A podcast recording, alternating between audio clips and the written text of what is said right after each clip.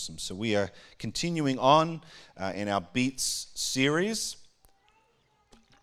So this is a missional kind of discipleship framework uh, that we are that we are working through and teaching on. Uh, as I shared uh, last week, and we'll do the same thing today. We've got a little bit of extra time. Uh, if you have questions during the sermon, uh, you can go to paradox.church forward slash sermon, and you can actually type in a question and send it off, and then we'll get them and put some of them up maybe at the end.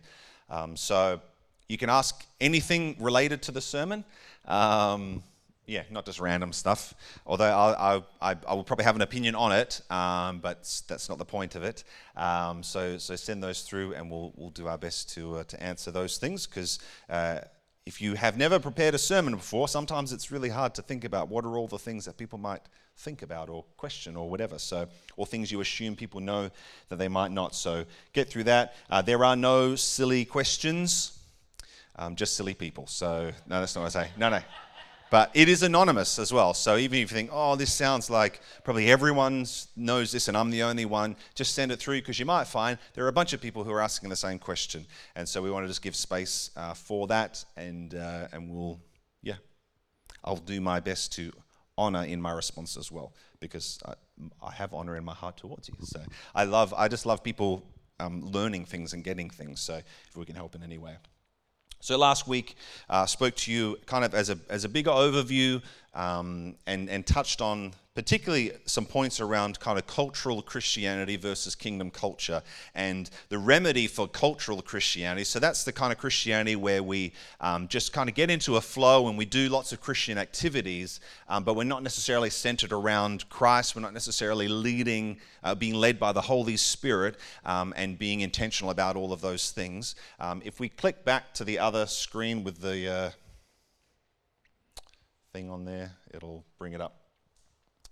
So, the remedy for cultural Christianity is discipleship. That's how we learn and grow. We're formed into the nature of Christ, and then we get to uh, be that expression to the world around us. Amen? Did anyone pay attention last week? Two people did. Awesome. Well done. Hey, you know what I thought to say as well? I'll say before I begin um, you're welcome to share the sermons that that we preach every week as well on social media. You don't have to. I have no desire to be famous, uh, and that would not be the reason. But if you're like, hey, there's some good stuff that said I could, because we posted on Facebook, we posted on YouTube, you could say, hey, I'm going to share that around to people. It was interesting. I was at, uh, um, hanging out with Brett the other day, and uh, his sister was saying, because I, I think I maybe kind of met her at someone's wedding one time and uh, like, oh, and we're chatting, oh, yeah, no, but I, I, watched just your sermon the other week on the unoffendable heart one. I was like, oh, that's so weird um, that, uh, that you would, that's how you'd interact with someone, that they would be watching you um, on YouTube. But, uh, but it is, I'm hoping that we're sharing good stuff here and it's relevant. So you're welcome to share it. Spread it around the, uh, the internet because there's lots of um, junk on social media. And so hopefully we can also be injecting some truth. Amen. Amen. Hey, I uh, loved uh, Lynn Scadden was when we were in our pre-gathering prayer, and uh, and she had a, a, just a word that uh, she said she felt bad. She, she, didn't share it last week, but I feel like it was the timing of God for you to share it today. Uh, but it, uh, but I felt like from the word that she shared that we are in a season of uncapping wells. Wells that have been dug, and this is something as I, as I pictured a well, wells tap into kind of artesian um, underground kind of reservoirs of water. So you don't just you don't kind of dig a well and then fill it with your own water. You dig a well in a place that you know there's water underneath and you tap into that. And we are a people, a community that has dug lots of wells, lots of deep underground reservoirs uh, when it comes to worship and intimacy with God and the heart journey. Lots of the things that we have uh, pressed into as we've been led by God have uh, dug these underground wells. But really, a well is of no use unless it is uncapped. Otherwise, it just remains an underground reservoir of really good, life giving things. Even where Jesus said to the woman at the well, I will, uh, you know, if you'd asked me for a drink of water, I would have given you a wellspring of life. I would have put a wellspring in you, and that wellspring bubbles up and gives life out. But it's the overflowing of the well that is the ultimate benefit of the well. they didn't put a well in the center of a town and they say, hey, look, there's a nice pool of water that nobody can access. It's meant for people to drink from. That's the point of a well. So as God digs deeper wells in us, we're supposed to be releasing that wellspring. But unless we're living in ways where we are intentionally opening ourselves up to share with others, then that wellspring remains capped. Amen? Cool. Amen. I was going to say something else, but that's irrelevant. So, so as we talk about beats, we have these fancy little cards uh, that we've worked long and hard on the specifics of the wording. Like we have our senior leadership team meetings, we have gone over these things so many times um, because we just want to not because we want to get it right. We just it, we just want it to be engaged with in the best possible way. Um, but I will give those out to you soon. Okay, so this is just a look there, beautiful laminated card. They fold in half. Ooh, ooh, ah. They have rounded corners, don't they, Andrew? Ooh, yeah, because Andrew by hand um, trimmed them all. And uh, so this covers our Beats stuff and a whole lot of other good things. So that's coming. Uh, but Beats is, uh, I sent a little video to our, our, senior team kind of Facebook Messenger chat the other day. But uh, my son Micah, so my middle son, and uh, he came up to me. He was in the uh, service last week. And, and he said, Oh, Dad, tell me more about this Beats stuff. And so I shared a kind of bit more about it. I said, Oh, Micah, do you, do you remember what it stands for? And he's like, Yeah, it's uh, bless, eat, abide, train, sent. I was like, Yeah, it is. And I know with no prompting, so I recorded him doing it, and I thought, Wow, it's, it's catching on. My son was paying attention and, uh, and he got it. But, uh, but that is the kind of framework that we have uh, for creating a, a, a kind of a structure a scaffold for living missionally, so living as sent ones of God, which we all are. Every single person is in full time ministry, every single person is a full time missionary.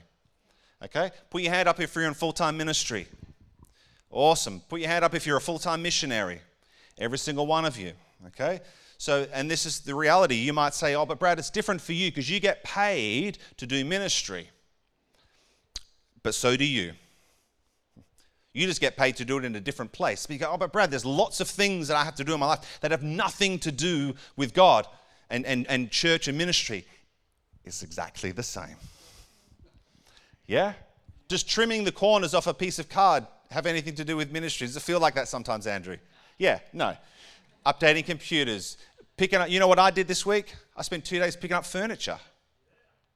Now, it connects some way in, but it doesn't feel like it at the time. Ian did a day. Rod did it. That's what we did. But it's part of, you know, it's, it's a blessing. But we all have that opportunity where God has placed us in unique environments and we have an opportunity to bring the kingdom of God into those places, to make disciples in those places. And you get paid to do that. How good is that? Amen. It's exciting.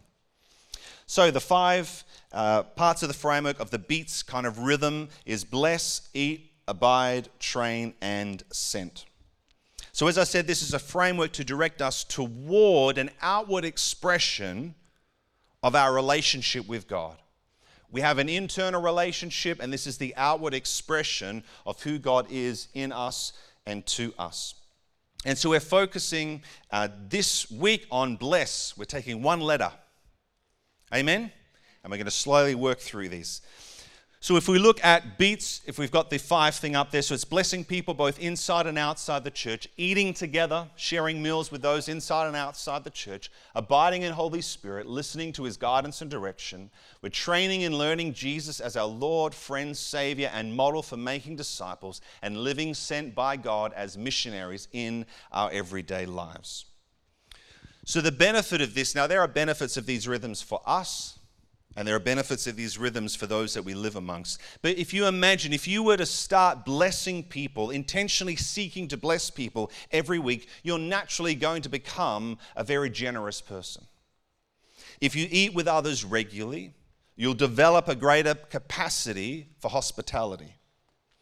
If you foster the habit of abiding with the Holy Spirit, you'll become an increasingly spirit led person. Who wants to be spirit led? Yeah, I do. But then we need to form a habit, a rhythm of abiding and listening to the Holy Spirit. if you're training in learning Jesus, who was he? What was he like? What did he do? What did he say? What was he all about? If you do that, it's fair to assume that you'll become more and more like him. That which you behold, you become. The more that we are beholding Jesus, the more we're going to become like him. And if you're regularly reflecting on all the ways that you've been sent by God into your world, you'll increasingly see yourself as a sent one or a missionary in your own neighborhood, in your workplace, in whatever sphere of influence God has put you in. So, when we look at the five, to bless essentially is to live generously. To eat is to be hospitable. To abide is to be spirit led. To train is to become Christ like. And to be sent is to be a missional people. So, what this framework helps as it starts to form us, then we become generous, hospitable, spirit led, Christ like missionaries. Amen. That's what we want, yeah? That's why we're following this Jesus guy because we want to be generous, hospitable, spirit led, Christ like missionaries. That's what He's called us to be. So, what we're doing is simply just putting a framework that helps to keep us. Remember, as I talked last week, the, like in a bowling alley, the bumpers on either side. We've got one life, we've got one opportunity to strike. Okay? So, we want to, is having these bumpers that help us to stay in line. Amen? You're welcome to respond at any time. Hoots, hollers, whoops, amen, preach it, brothers, all of that sort of stuff are acceptable.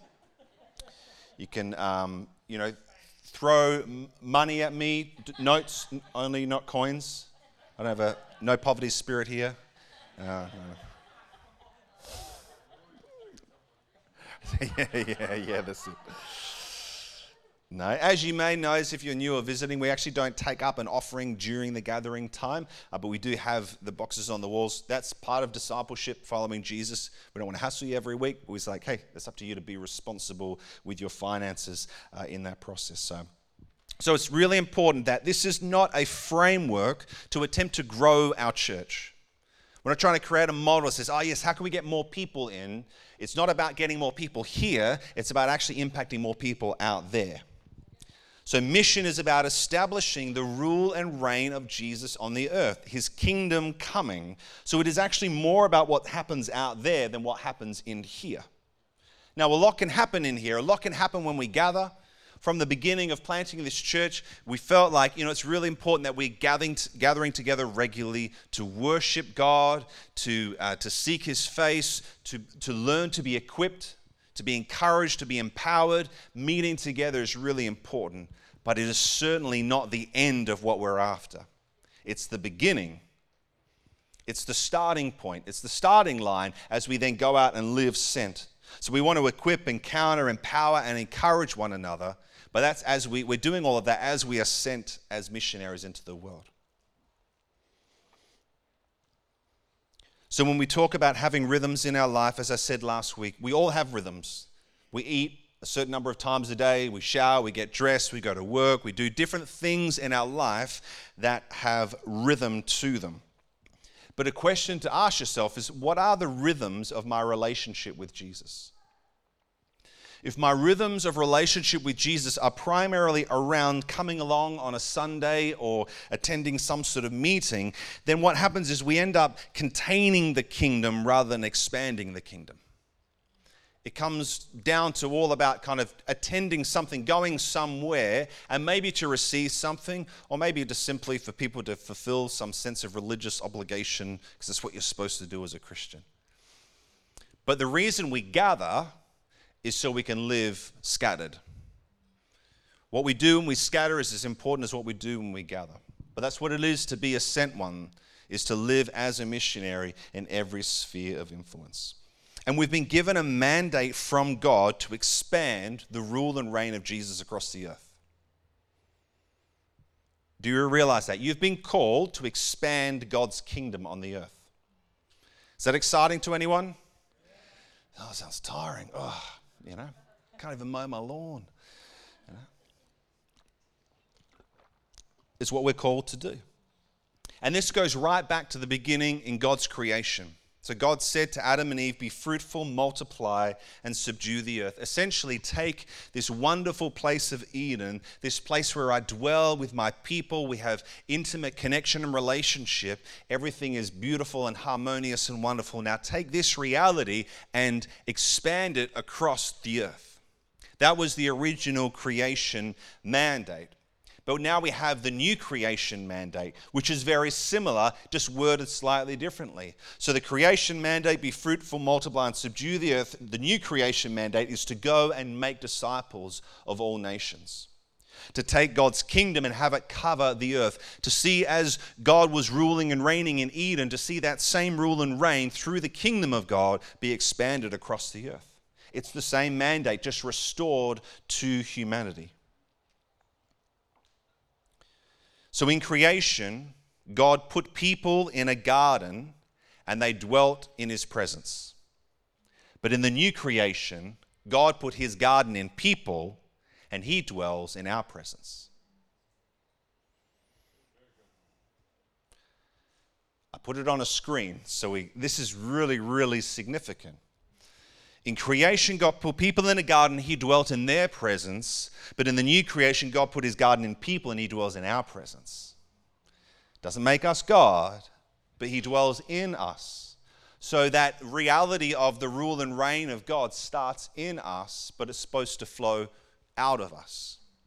So, in the same way where Adam and Eve had this experience of relationship with God, but the goal was then to go and take that and expand that across the earth.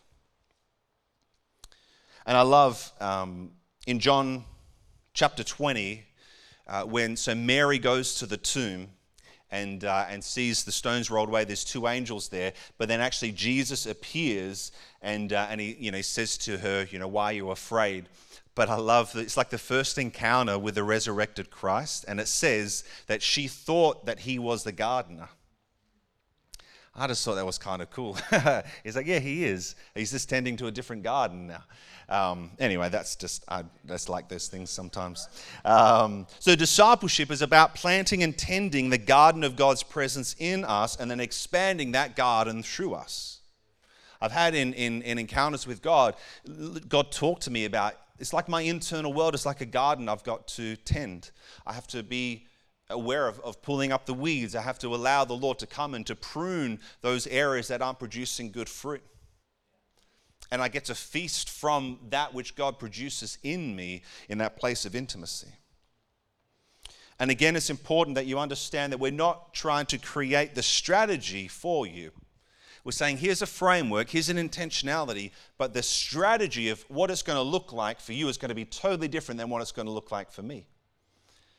You'll have different rhythms in your life. You'll hang around different people. You'll live in a different suburb, in a different family. Everything will be different for you compared to me. You might be married with children. You might be single. You might be married without, you know, like it's everyone's relationship. You might have adult children. It's everyone's context is going to be different. So the strategy of how God will use you in those places is going to be different. And we're not going to create that for you. We want to help you to create the habits or rhythms that naturally lead you to being more obedient to Jesus. It's a framework that, if rightly applied, can produce the kind of life that forms Christ in you and reflects his nature and reality to the world around you. So, what can commonly sometimes happen in church culture is the church takes on the corporate church, the leadership, whatever it is, takes on the responsibility of facilitating your discipleship, your ministry, and your mission on your behalf. So they say, This is what you'll do, this is when you'll do it, this is what it'll look like, and we will kind of fit you into a box in a time for a length of time, whatever it might be, and this is what we'll facilitate all of those things for you. We've chosen not to take that approach because I don't believe that it produces the best fruit, and I don't believe that it produces mature disciples of Jesus. What it can produce is people who, again, uh, can start to become cultural Christians. Now, do they love? I'm not saying they don't love Jesus. I'm not saying they're not passionate about what they're doing, but somebody else is facilitating the things that God has called them to do. And what often happens is it becomes focused around what happens again in the church. So people don't minister necessarily to their neighbors because they're ministering at a ministry within the church. They don't minister to their work colleagues. They don't minister to those around us. It's almost like the blinders get put on like a horse, and we don't see what's happening either side of us because, well, I do that, my God bit, at that time, at that place with those people. But actually, every moment of every day, if I am a missionary, that, that means there's opportunity that God would have for me to make disciples and to see his kingdom come, to love the Father, to love people. It's all day, every day, in all sorts of amazing, creative ways that God would do that. So if you're waiting for me to tell you what to do or how to do and all that sort of stuff, I mean, we'll give you ideas, but we're not going to do it for you. We're not going to facilitate it for you. Because we want you to be mature in Christ. Is that good?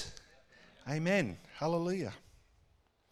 All right, so we have this rhythm of blessing. So the rhythm of regularly seeking to bless other people. Now, this word gets kind of used and thrown around a lot. It can mean lots of different things to people, but I like to think of blessing as um, essentially is the, the extension of, of benevolence or goodness or kindness or generosity towards others.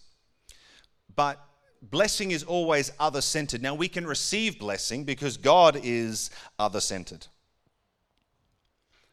God cares about his glory, but he loves his children. So we are blessed by God because his attention is given towards us. We bless others because we give our attention to them and we seek the goodwill of other people.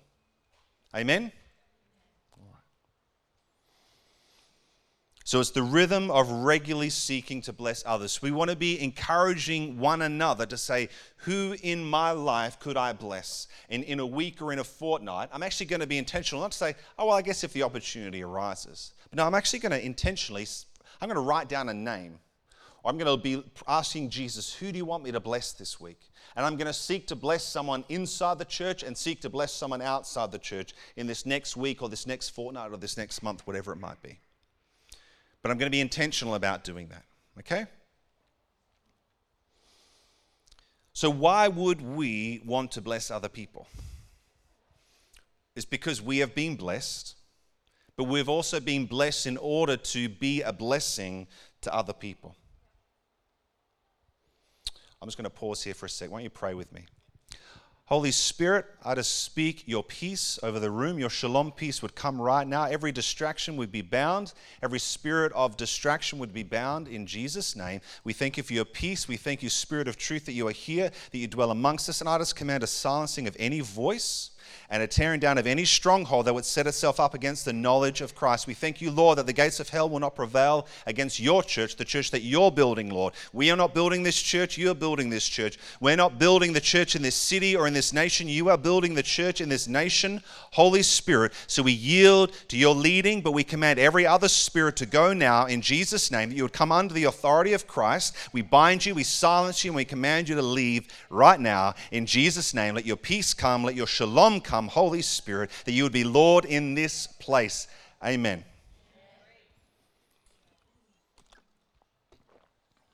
There we go. So we are blessed to be a blessing. And this comes out of the Abrahamic covenant or the covenant of Abraham that we find in Genesis chapter 12, verses 1 to 3. It says, Now the Lord said to Abram, Go from your country and your kindred. Go from your country and your kindred.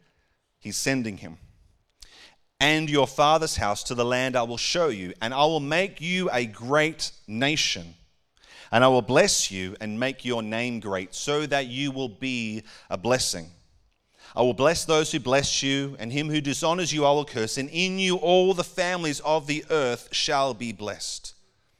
This is where we get this understanding that you will be blessed by me in order that you might be a blessing. It's the same calling that we have as part of God's family, that we've come under all the fruitfulness of that covenant. And we are blessed in order that we might be a blessing, not to be to be to hold blessing captive, but to say, I am so blessed and I want to live blessing other people. Jesus said it is better to give than to receive. So there is a deep spiritual truth in that reality of the joy of giving rather than just the joy of receiving. So, the basis of our blessing is that we have been blessed. The basis of our blessing others is because we have been blessed by God. And if you don't feel like you've been blessed, then you need to then spend some time with the Lord and start to cultivate thankfulness because I you have been blessed. You say, "Oh, but I don't have this particular thing." If you're sitting here today, you're not starving, you're not dying of thirst, you've got clothing on your back, looking around, thank you, praise the Lord. Um, you're, you're, you're blessed in the physical provision side of things. The fact that you just live in this nation means you're blessed in, in all of those ways of provision. But you're here probably because you love Jesus, because you know God.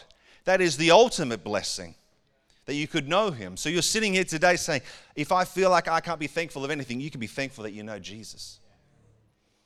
So the basis of our blessing others is that we have been blessed. And this blessing is this extension and this focus of how can I extend to others how God has blessed me.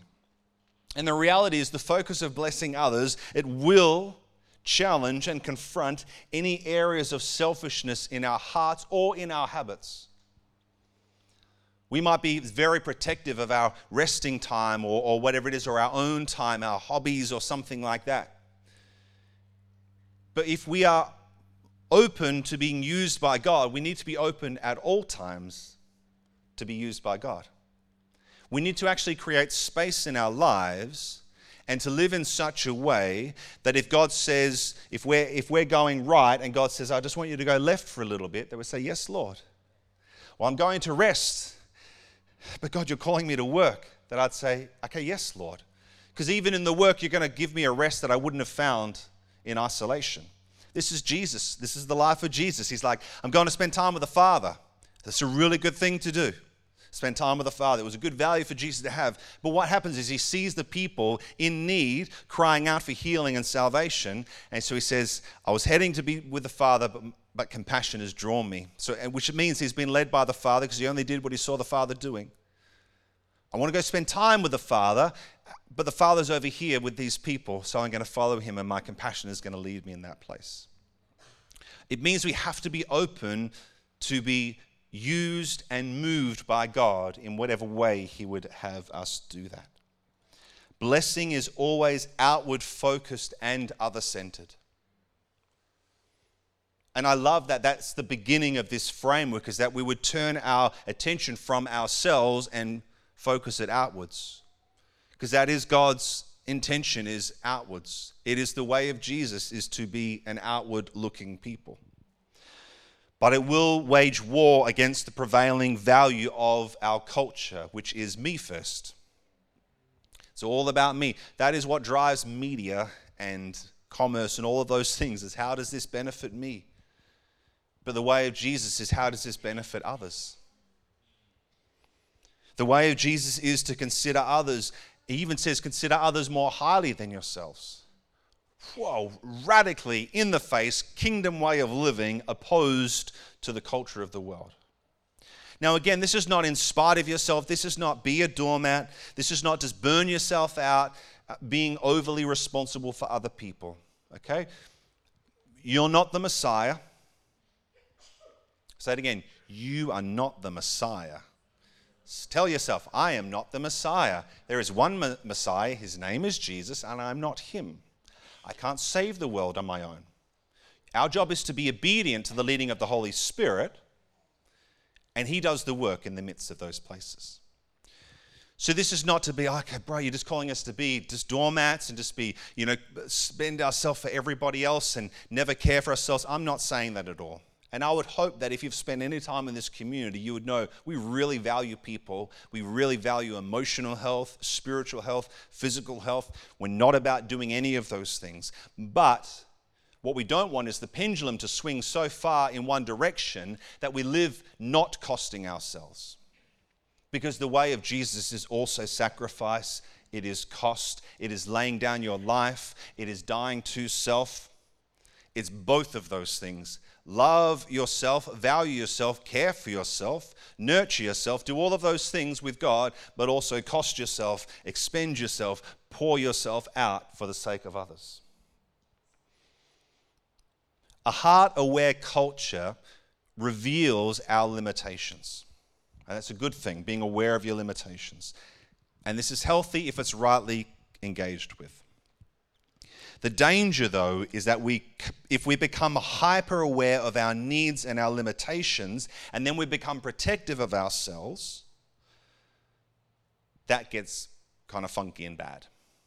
Says, I can't do anything because I, I might push myself over the, the limit. If I talk to that person, or if I, if I bless that person, if I, if I go out and eat food, I might push myself. So I've got to come right back and, and self protect myself. Self protect myself. Self awareness should lead to stewardship, not selfishness or self protection or self provision. Becoming self aware means I know how to steward my emotional health. I learn how to steward my physical health. I learn how to steward my spiritual health. That's really good of getting to know your internal world, how you're wired, how you respond, knowing, hey, I know I have a, I have a physical limitation. And I know when I, I, I know I can't push myself beyond that in, in my natural daily rhythms.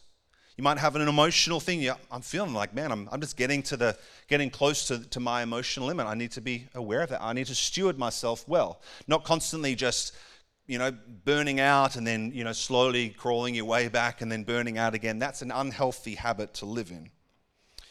But it's important that we understand God is our protector and our provider. So we need not live in self protection or self provision. But in Christ, our limitations don't limit us. We have access to a limitless God his grace, so His power, His strength, abounds towards us. So again, this doesn't mean we do whatever we want.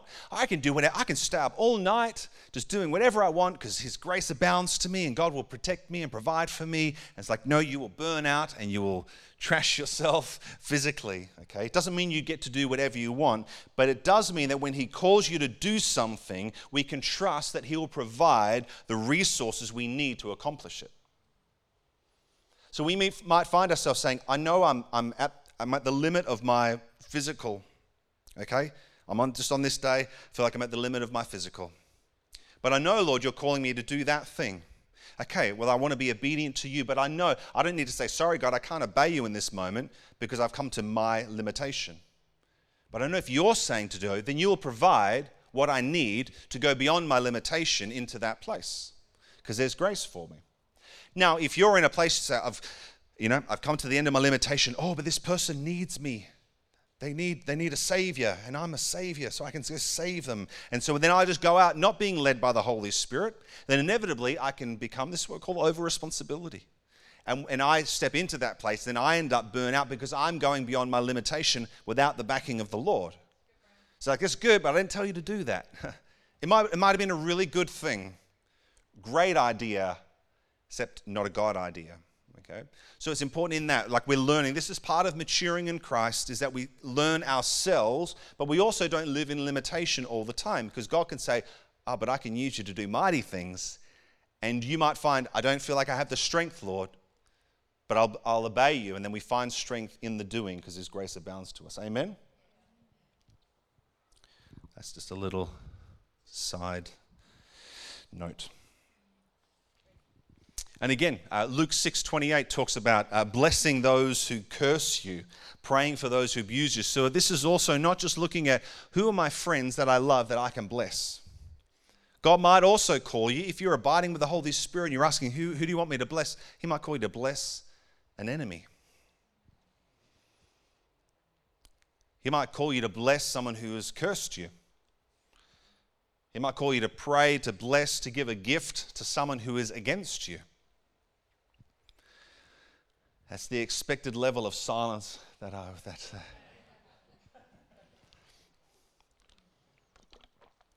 you're not supposed to preach on these things, Brad.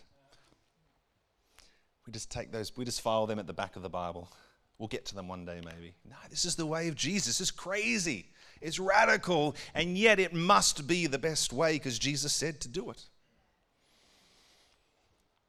Don't just bless those you love. I think this is a poignant scripture for our time. Because there is a lot coming against people, a lot coming against the church, a lot coming against Christians. Are we going to seek to bless or seek to curse? Right answer.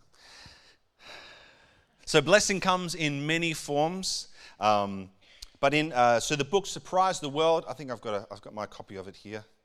Um, these little books there. This is by a guy called Michael Frost. He's an Aussie, so you know it must be good.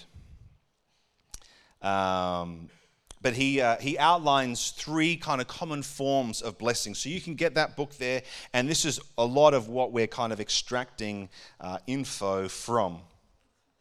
It's really good stuff. But it's kind of, it might be slight, we're, we're t- taking our kind of paradoxical spin on it. So, so blessing comes in many forms. Uh, but three kind of main ways of blessing. are the first is words of affirmation. So if you say, I want to seek to bless someone, you could write them a note, send them an email, send them a text. Just bless someone by just saying, Hey, I just, I just really love you. I just think you're amazing. I think you're awesome. Love your new hairdo, whatever it is. I don't know, just do something that builds up. Hey, I, I've, I noticed this about you. Look for those things that that you might feel like aren't the most common things that someone would say, putting courage into somebody. Express your internal positive views about someone. Express them. I'm the kind of person that I think lots of positive things about people, and I don't always say them. It's just not intuitive for me to say I need to express that. So it's a, it's a habit I, I need to learn. I've had to develop over time. I'm still not great at it. Amy is amazing at it. If you spend any time with Amy, you'll come away feeling affirmed. Even when you're challenged, you come away affirmed. We'll talk about it. Isn't that right, Sam? Yeah. We're talking about that. Affirmation sandwich. Yeah, it's good. But it's a natural, it's a natural, but I, maybe, I, I, don't know if you've always been like that, but there's something of like, we, we put courage in people through your words. You have the power of life and death in your tongue. This is, it can be as simple as that. Say, oh, you, to live and to be a blessing, I could send a text to someone? Yeah. You might not be like a good face to face person. Put it in text form. That's my wife. She's great at writing stuff. Not when we first started dating, awkward few first dates. I was a little bit more expressive, maybe a little too emotional, you know, and, and she just wasn't. And, uh, and I'd be like, so we, we started, you know, dating. And I remember when I asked her out, and she just sat there and kind of nodded and, you know, She'll laugh at this. We've, we've talked about this many times. She's okay with it. So she is, and I love her. She's amazing. But I was like, yes, and I used to say, and I'd say goodnight to her, and I'd say all these wonderful things, you know, because we're in this, you know, we're in the courting phase. I want you to know how much I care about you, how beautiful, all this sort of stuff. And she'd, you know, she'd receive it, but I'd be like, so, can I feel myself? Mm. But I knew she, I knew she, I knew she liked me, clearly. she kept, you know, just showing up, I guess. Um, but then she would go away and then she'd send me a text message or she'd write me a note and you know she'd, she'd put it somewhere. She'd do. So it was in her, but she got to express herself in the way that suited her. So again, you might find yourself, hey, I'm just not good kind of face to face. My words get jumbled. We do our staff.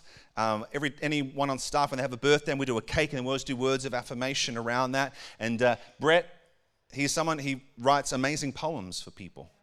Um, but I know from Brett, he's like, I, he finds in the moment sometimes oh, don't, it doesn't express properly. So if, if I write it down, I can really form my thoughts. So again, it's this is the way where it's like, what? How does it work for you? Now I'm not saying don't stretch yourself, but I'm also saying not every part of living for Jesus has to be a stretch. It can be, oh wow, there's a way that I can bless that actually fits with my kind of personality, my makeup, where I am in my journey. As I said, encouragement means to put courage into somebody. Your words can put courage into people. Words of affirmation bring life to our souls. Amen? All right, this is a little um, bit from the book. It's a quote from Gary Chapman, who wrote the Five Love Languages book. But he says, Encouragement requires empathy and seeing the world from another's perspective. We must first learn what is important to the other. Only then can we give encouragement. With verbal encouragement, we are trying to communicate I know, I care, I am with you, how can I help? We are trying to show that we believe in the person and their abilities. We are giving credit and praise. See, it's so simple and so, like, uh, this is what I'm saying. All this stuff we share is not going to seem profound and yet it can have a profound impact on people's lives. The second one is acts of kindness. So, words of affirmation and acts of kindness. It's actively being kind to other people. And again, you can feel kindness, you can not do malicious things, but to act in ways that express kindness to other people. It's asking people if they need help, offering to, to you know, mow your neighbor's lawn, or, you know, it's all of that sort of stuff. It's loving your neighbor as yourself, those simple kind of ways. How am I blessed? How can I bless another people? You know, in this last kind of fortnight, if I think about it, and nobody else would know this is the first time I'm sharing it, I'm not doing it to get any credit. I just noticed, I was thinking back, it's good to tell stories. And I thought, oh, there was a couple of opportunities that I had. So one was we've got jacarandas up our street, and, uh, and they kind of drop all of their leaves, abundant piles of little tiny annoying leaves that get stuck in your windscreen wipers uh, and then the branches they're attached to but so they're all over our front yard and i was just cleaning up kind of down the curb on the verge and uh, and for me i was like i'm going to spend the extra 10 minutes and do my neighbor's house and just and for me, it was just cool. I'll just do that extra little bit and scoop it up and sweep and do that sort of stuff. It cost me 10, 15 minutes extra in my day. And she might, I'm thinking, she might not have even noticed. But I knew that God was asking me to do that, to extend kindness. It was just an act of kindness towards my neighbor, who I know is a, is a single woman, and just to be, hey, I could just bless you in this small way by doing that. Oftentimes I'll take her bin out for her, or take people's bins in, just doing little things like that it's that small extension of your day that can be a blessing to another person. I was at the checkout at Coles, and uh, there was a, there's an elderly Indigenous woman there, and her card was just not working. She tried it, kept saying it was having an error, and all this sort of stuff. She had a handful of groceries, and so I said, I'll, I'll grab it for you, and just tapped my card and or probably my, my watch, and, uh, and, and did that. And that was it. And I was just bless you. And it was a simple little thing. Um, it didn't even cost me that much. And again, it didn't mean that I then had an opportunity, okay, say, now I've blessed you, uh, can I please uh, proclaim the gospel to you and lead you to Jesus and, and get you coming along to my church? Uh, it wasn't about that. It was just the extension of the heart of God towards another person. And for me, I was like, I want that just to be formed in me where I'm not thinking, what can I get out of this? I'm just saying, what can I give into this? And the third one is gifts. Gifts can express to someone that they are seen, that they're known, and that they're valued. And again, it doesn't have to be an expensive gift. Oftentimes, those things like, man, this could be $2. but something you know, man, I know that would really, that means something to a person. You can get by someone a gift. Again, it could be groceries, it could be paying it forward at a drive through. I've heard stories of people doing that where they pay for their meal, you know, McDonald's, whatever, and then they pay for the car behind them. And I've heard stories of that going on and on and on and on, like through one drive through. Someone will then pull up and they'll say, Oh, the person in front of you paid for your, gro- for your meal. Like, okay, well, I'll pay for the meal behind me. And it just continued on and on and on like that. So it's amazing. You know, if you just see just blessing people through gifts, um, simple little things like that. But the way we express this, if it might be, you know, putting a bunch of flowers together from your garden and dropping it over to a neighbor, just finding a way that you can give something of yourself to bless another person. And as I said before, blessing is an expression of the heart of the Father towards humanity. When we live blessing others, we bring the reality of Father God into the world. There's no exchange, there's no expectation of return. It's just, can I give from my blessing and pour it into you? And this is really important. We don't give with an expectation of receiving, we give because we've already received. We give out of our abundance of blessing. And again, don't feel pressured to lead someone to Jesus. It's not the point. This is not, the church has done this for way too many years. It's called a bait and switch. It's like, hey, yeah, we've got a cool rock band happening on Friday night. Come and check it out. And then you're in, preach the gospel. Um, you know, like it's just it's just been too much of that sort of thing where it's like, hey, have this, but we're going to preach the gospel. You know, like the, it's a free gift from God. Salvation is a free gift from God. The gospel should be proclaimed freely. Now, I'm not saying don't say that. If you're afraid to talk to people about Jesus, deal with your fear with God.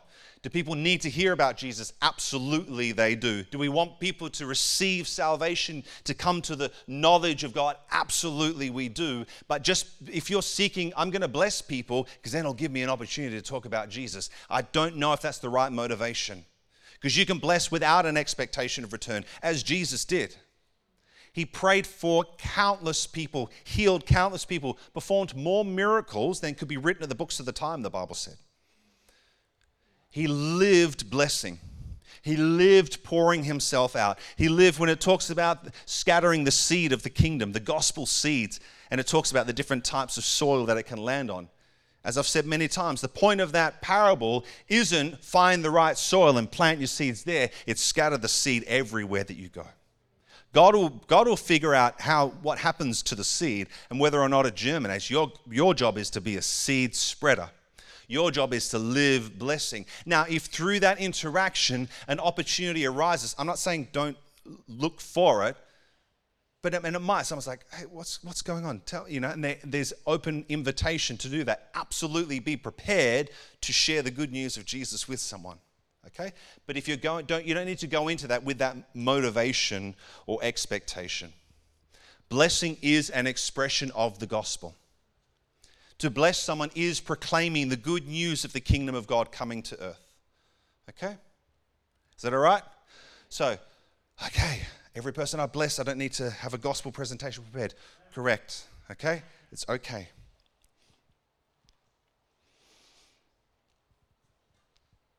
Jesus couldn't help but bless others because it was in his nature.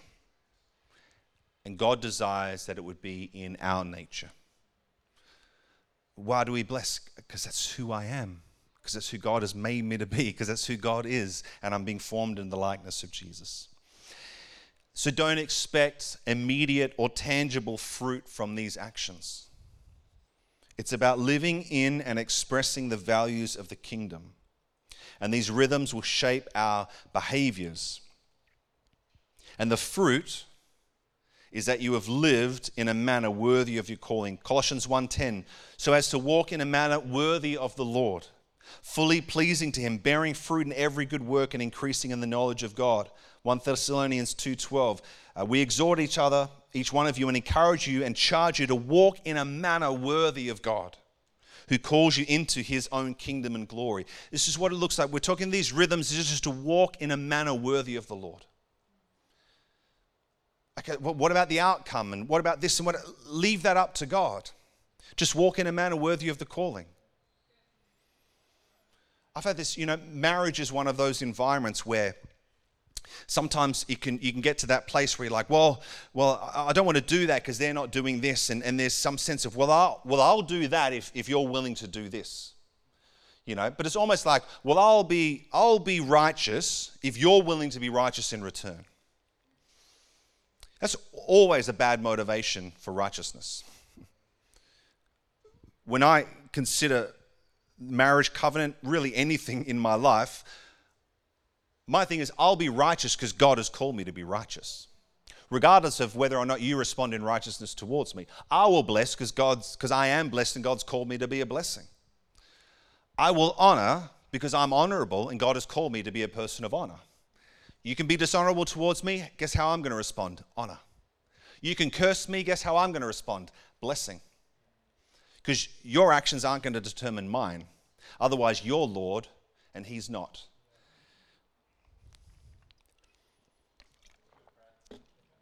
So, an action point for this week is to seek to bless one person in our church community and seek to bless someone who is not a Christian. That's your action point. That's my challenge to you to seek to bless one person in this church community and one person who is not a Christian. Oh, how am I going to find time to do that? Could do it. You could do it right now. I'm going to send Brad a text. Great sermon. Ha, done. If I get like 50 sermons of great text, that, yeah, 50 great text sermons. Sermons? It's great sermon texts. That's the one. Yeah. So, uh, I encourage you, let your creativity flow. Seek the leading of the Holy Spirit. Ask Him, Holy Spirit, who do you want me to bless this week? Now, I've said one. You can do 20 if you want. Don't hold back. Okay? Seek the leading of the Holy Spirit. Do it out of the joy of invitation rather than the pressure of expectation. If you come next Sunday, no one's going to check your, um, your blessing mandate card. This is not a blessing mandate, people. Too soon. Yeah. No, you can not do it. It's not up to me. I won't receive the blessing of you blessing other people unless you're blessing me. Um, but you know, but it's like no, it's good. It's just a thing. But seek it out, do it, and say, well, Joy, if I'm feeling pressure, I yield that to you, Holy Spirit. I'll trust you to lead me. And again, just imagine what the world would be like if everyone had this as their focus. Even just in our church community, how many, if there's, I don't know how many people there are here, if each, each one of us, every week, one person, that's a, that's a bucket load of people that by the end of the year would be blessed a word of encouragement. And then you spread that out. And again, people start to catch that. Maybe even people in your workplace, they don't. So, uh, we had a, birthday get together for Brett. I'm just sharing this story without your permission, but I know you've already. Brett just gives me pre permission to share everything about his life with you all. they do talk about um, claiming royalties for my sermon things, so um, it'll come one day. When I start getting royalties, you can have some.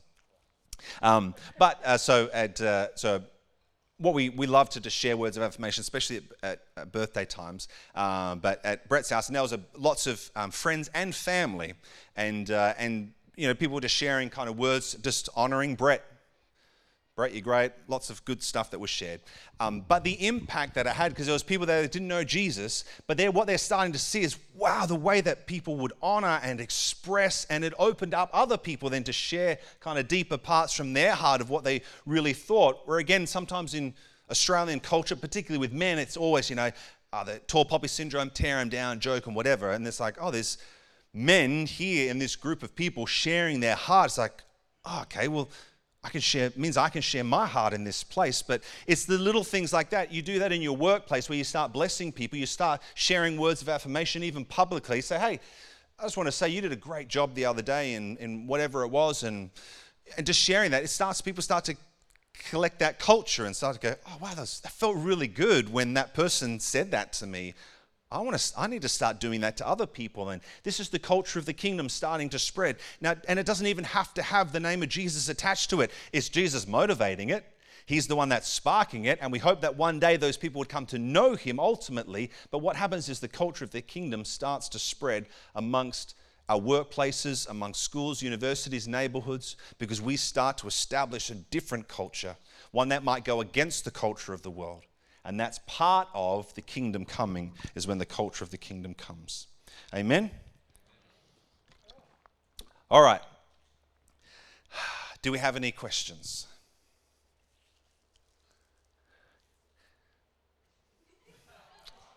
Thank you. That's a blessing. Hey, someone's done tick tick the box. Yeah. That's awesome. That's it. The I did I did this week. Awesome. Thanks, Amy. See, affirmation. She can't help herself. It's great. Hey, I want to pray for you and, uh, and bless you with my words. Um, so, why don't you stand uh, with me? Thank you, Lord. Well, Lord, we, we stand in thankfulness for the blessing that you have given your Son, for our salvation, that you have given your Spirit to make your home in us. You have given us access to all your thoughts. You've given us access to every part of who you are, and we delight in that, Lord. And so, Father, from that place, we, we want to extend blessing to others, Lord, as we acknowledge how blessed we are that we get to know you, Lord and you provide for us in so many ways. But Father, our desire now is that we would be a people that would bless like you bless, that would love like you love, Lord, that your nature being formed in us would start to flow through us. So, God, we ask you that you would help us to form these new rhythms in our life. That you would help us, Holy Spirit, to form just an intentionality that we would spend our time focused on the things that you're focused on and seeing how simple it is to see your kingdom come. How simple it is to see your will be done on earth as it is in heaven. How simple it is to create open doors for conversations about you, Jesus.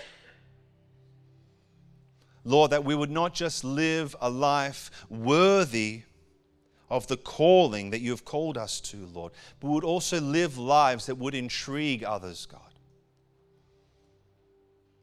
I'm reminded, Lord, that so much in the early church, Lord, that people were intrigued by Christians. They were intrigued by these people who lived such a radically different life. And Lord, where the church has been judged in, in, as being a hateful people, Lord, or a judgmental people, or a disconnected people, Lord. That, Father, I thank you that as you raise up a kingdom people that express your heart, Lord, people will start to take notice and say, What is it about you that's different? That people would be intrigued by our lives because we bless when we're cursed, we pray when we are persecuted. We seek to bless those around us without any expectation of return. We are always a people of kindness and affirmation and pouring ourselves out for others, Lord. But we thank you that you will do this work, Lord, that we can rest in that. And Father, I pray that you would help us to increase our thankfulness as a revealer of how blessed we are. That would wake up, even in the morning, as we'd wake up and we'd take our first aware breath, Lord, and we'd just be thankful that we have breath, that we have life, that you woke us up today, Lord. And Father, I pray for, for where our hearts might be exposed through this process, Lord. Where any selfishness, Lord, might be stirred up in our hearts, we pray, Holy Spirit, that you would come, that you would bring that conviction, that you would lead us to repentance, and Lord, that we would receive your healing of those spaces, Lord. Because, Father, when we self protect, it means we're not trusting you for our protection, Lord. When we self provide, it means we're not trusting you for our provision, God, which means we are being robbed of true protection and true provision, Lord. But, Father, I don't dismiss that.